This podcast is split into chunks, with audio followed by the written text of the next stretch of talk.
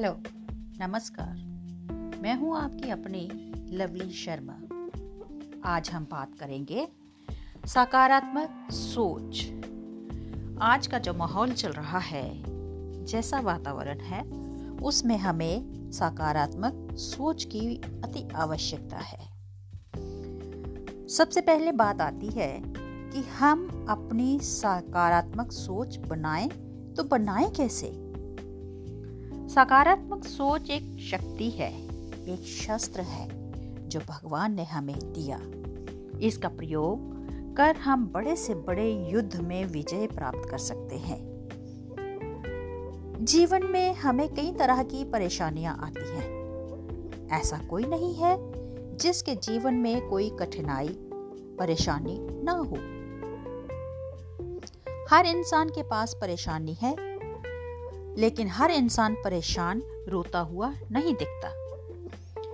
परेशानी के समय भी जो अपनी सोच में काबू रखते हैं, वे ही उससे लड़कर आगे सफल हो पाते हैं। मनुष्य के मन में दो तरह के विचार होते हैं। सकारात्मक और नकारात्मक। सकारात्मक विचार भगवान की ओर से आते हैं, जबकि नकारात्मक सोच शैतान का काम है। आप माने या ना माने, लेकिन इस दुनिया में ऐसे भगवान हैं। वैसे ही शैतानी ताकत भी है। मन में गलत विचार लाना, अपने ही बारे में बुरी सोच, ये शैतानी शक्ति ही देती है। ऐसा कौन इंसान है जो अपने और अपने लोगों के लिए बुरा करना या सोचना चाहेगा?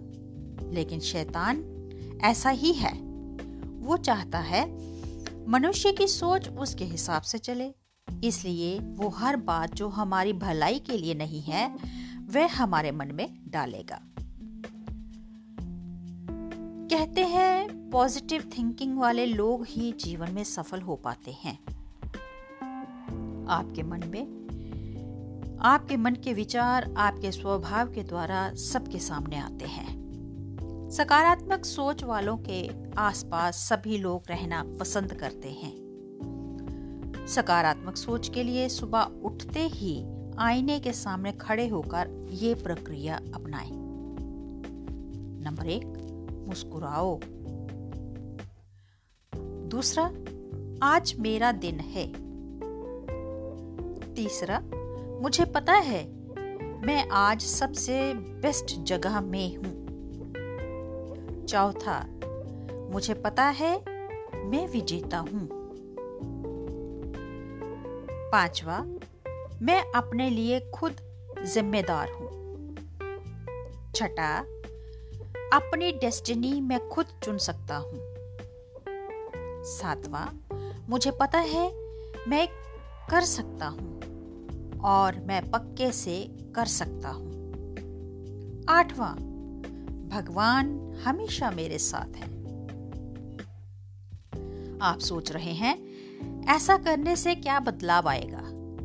मेरी परेशानी ऐसे ठीक नहीं होगी। लेकिन आप विश्वास करें और इस प्रक्रिया को अपनाएँ।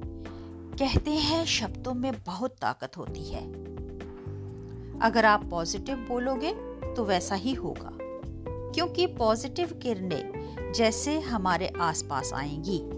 वैसे ही जितना हो सकेगा, हर परिस्थिति में हम पॉजिटिव ही बन जाएँगे। इसलिए प्रत्येक परिस्थिति में पॉजिटिव ही बोलें। चलिए, अब मैं आपको सकारात्मक सोच लाने के पाँच मूल मंत्र बताती हूँ।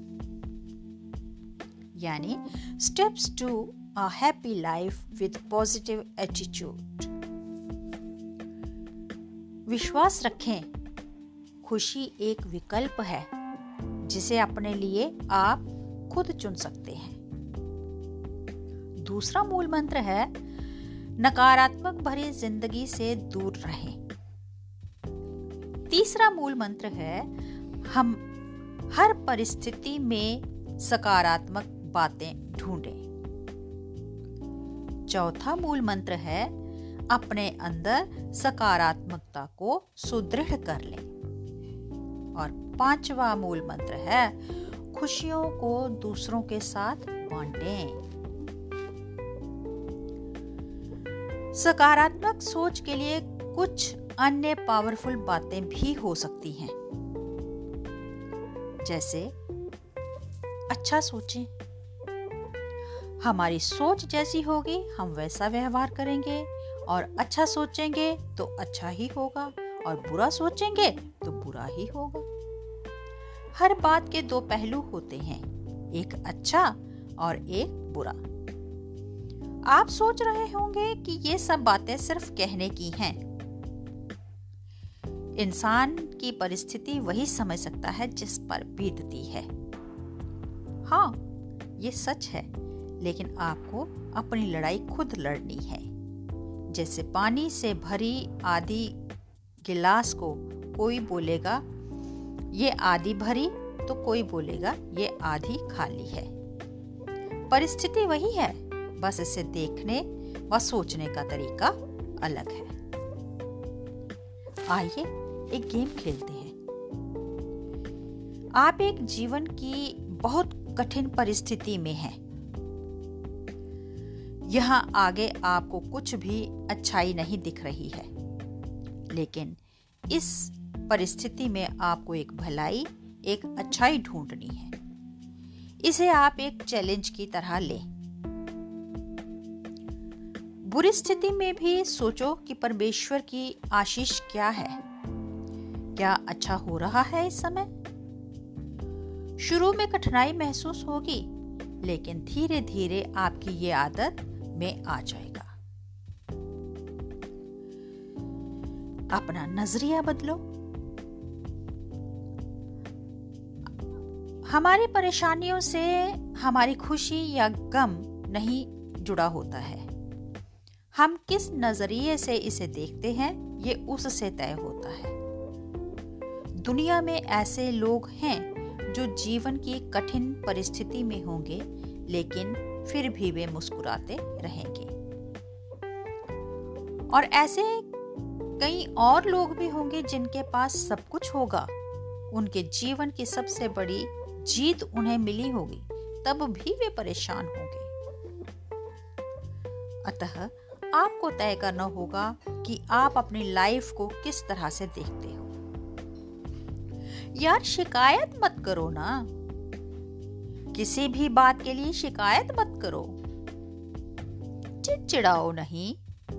बेकार परिस्थिति में भगवान या किसी इंसान या अपनी किस्मत को मत कोसो, बल्कि उस परिस्थिति का दूसरा पहलू देखो।